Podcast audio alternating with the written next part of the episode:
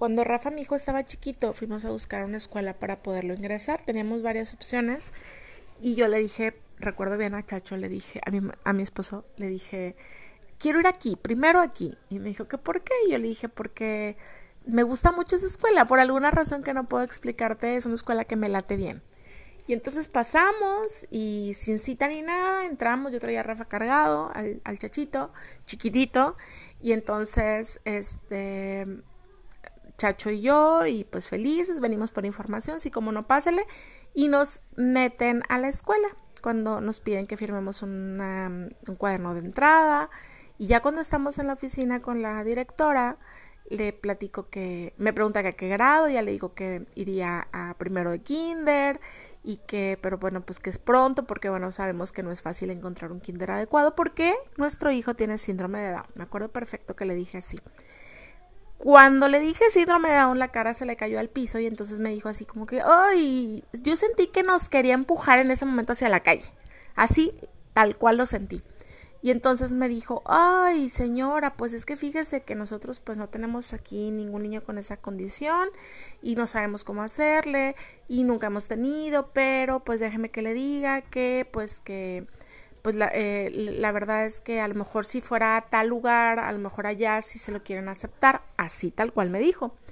Y entonces yo no sabía qué hacer, mi esposo me agarró de la mano, me quería llevar afuera y yo estaba como que me quería quedar a decirle que qué le pasaba a esa mujer. Y me daba mucha pena que estuviera con mi hijo cargado y mi hijo siendo en ese momento víctima de un acto de discriminación tan chiquito y yo sin saber y sin haber ido preparada para eso, me sentía frustrada, me sentía enojada, me sentía ay, súper mal me acuerdo que salimos y mi esposo calladito y yo bien enojada y yo así que me dijo mi marido, vamos a caminar. Y yo no quiero ir a caminar, estoy tan enojada, ¿cómo crees que yo quiero ir a caminar? ¿Cómo crees? No, mira lo que acaban de hacernos y que por qué le están haciendo esto al niño y que por qué y que la, la, la, la. Estaba explotando en ese momento y mi esposo me dijo,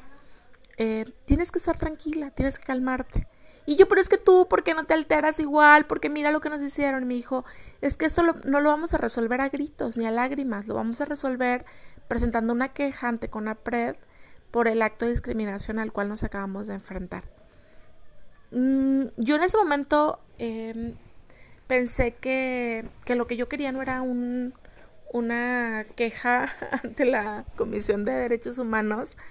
y que yo lo que quería era que respetaran los derechos de mi hijo. Y a partir de ahí, siento yo, quiero, eh, en mis recuerdos, eh, quiero pensar que ahí fue en donde yo decidí que yo no iba a dejar a que, que mi, a mi hijo lo violentara nunca nadie, jamás, este, y que me, nunca iba a permitir que me dijeran que eh, un lugar era inadecuado para mi hijo por su condición de síndrome de Down. Hace una semana me habló una señora que conozco bien, que se llama Yamilet, la conozco desde que su hijo chiquitito de meses, yo creo a lo mejor semanas de nacido, este, con la condición de síndrome de Down también, igual que Rafael, mi hijo,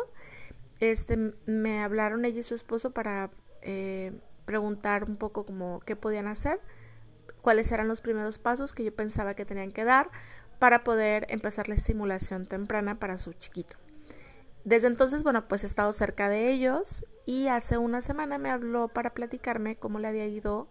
en la escuela a la cual había asistido porque quería inscribir a Rafita en ese colegio. Y entonces me empezó a contar una historia que me recordó muchísimo aquella experiencia de nosotros de hace muchos años y eh, me sentí igual que aquella vez, enojada, me sentí lastimada, herida por lo que les hicieron y les voy a platicar.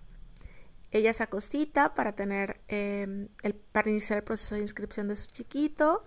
llegó con él en brazos, entró a la, a la sesión, eh, al momento este de prevaloración y en el momento en el que ella les revela que su hijo tiene síndrome de Down, este, pues le dicen que ese no era el lugar para él, que se lo debería llevar a un CAMP, a un centro de atención múltiple, para que allá pudieran ayudarla, porque pues ellos no tenían eh, posibilidad, porque ellos no eran una escuela de educación especial. Y entonces les dice, bueno, pues váyase usted para allá, ¿no? Con su, con su criatura. Eh, Yamilet me lo platicó muy enojada, llorando todavía de, de sentirse todavía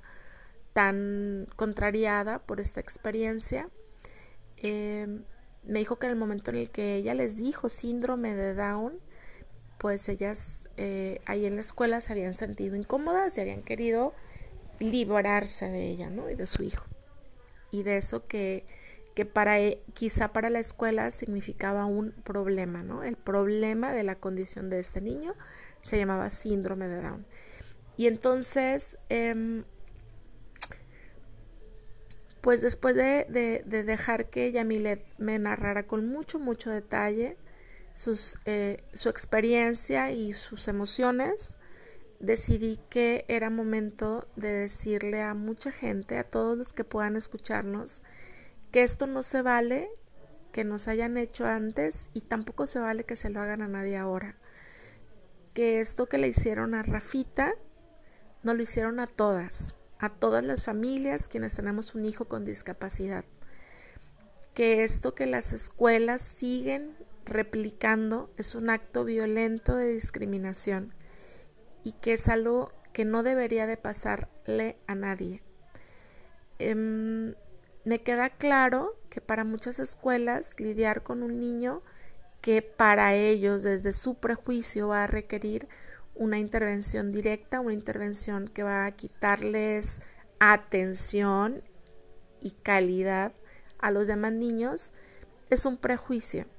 Y que así como ese prejuicio fue construido, ellos tienen y pueden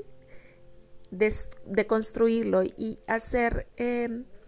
de la diferencia, de la diversidad, un hecho positivo. Eh, invitaría a las escuelas a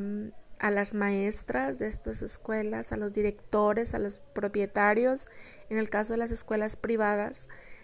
a que cuestionen esas, eh, esas ideas equivocadas de que las personas con discapacidad tienen que estudiar en ambientes segregados, en ambientes aparte, con maestras especiales, con compañeros de su misma con su misma condición. Invitaría a que se cuestionen el por qué piensan eso y a que reconozcan que el, lugar al cual pertenecen nuestros hijos y nuestras hijas con discapacidad es el mismo lugar al que pertenecen los demás niños y niñas de su edad. Eso de enviarlos y de, segregarlos a un espacio aparte es un hecho violento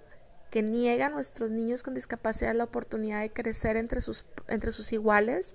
de jugar, de aprender a relacionarse, a comunicarse, de evidenciar que la diversidad forma parte de la vida y que ser diferente no tiene que darle pie a nadie para que nos segregue y para que nos, este, pues sí, nos, aviente a otra parte, nos, nos, eh, es, como nos arrincone en ninguna parte. Tenemos que ser capaces de defender el derecho de crecer juntos,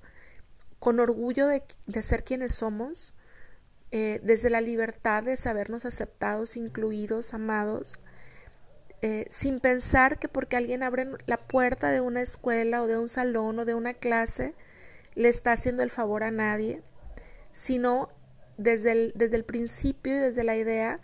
de que crecer, aprender y relacionarnos entre iguales es un derecho de todas las personas no solo del colectivo de personas con discapacidad, sino de todos los niños, de todas las personas. Espero que este mensaje, eh, este mensaje de ayuda, este mensaje de, de, solidaridad que tratamos Yamilet y yo esta mañana de esparcir, se promueva y se, se pueda eh, difundir en los espacios eh, de tomadores de decisiones entre los directores, los maestros, los, los, psicólogos, los apoyos que se cuentan, con los cuales se cuentan algunas veces en los colegios y en las escuelas, que se filtre en los pensamientos y en los corazones de las familias, quienes haciéndolo eh, cada vez más estamos empujando el concepto y la conciencia de inclusión. Es, la inclusión no es una lucha, la inclusión es un proceso, no debería costar la vida a nadie, debería de, darse de manera facilitada, eh, debería de, de promoverse en todos los ámbitos, en todas las escuelas y en todos los espacios en los cuales hay niños y niñas, tendríamos que promover la inclusión. Ojalá y que podamos hacerlo juntos. Las familias de personas con discapacidad necesitamos aliados y aliadas. Esperamos que ustedes hagan lo suyo y nos ayuden a esparcir este mensaje de inclusión y este deseo de que todos y todas podamos crecer y aprender juntos. Muchas gracias, hasta pronto.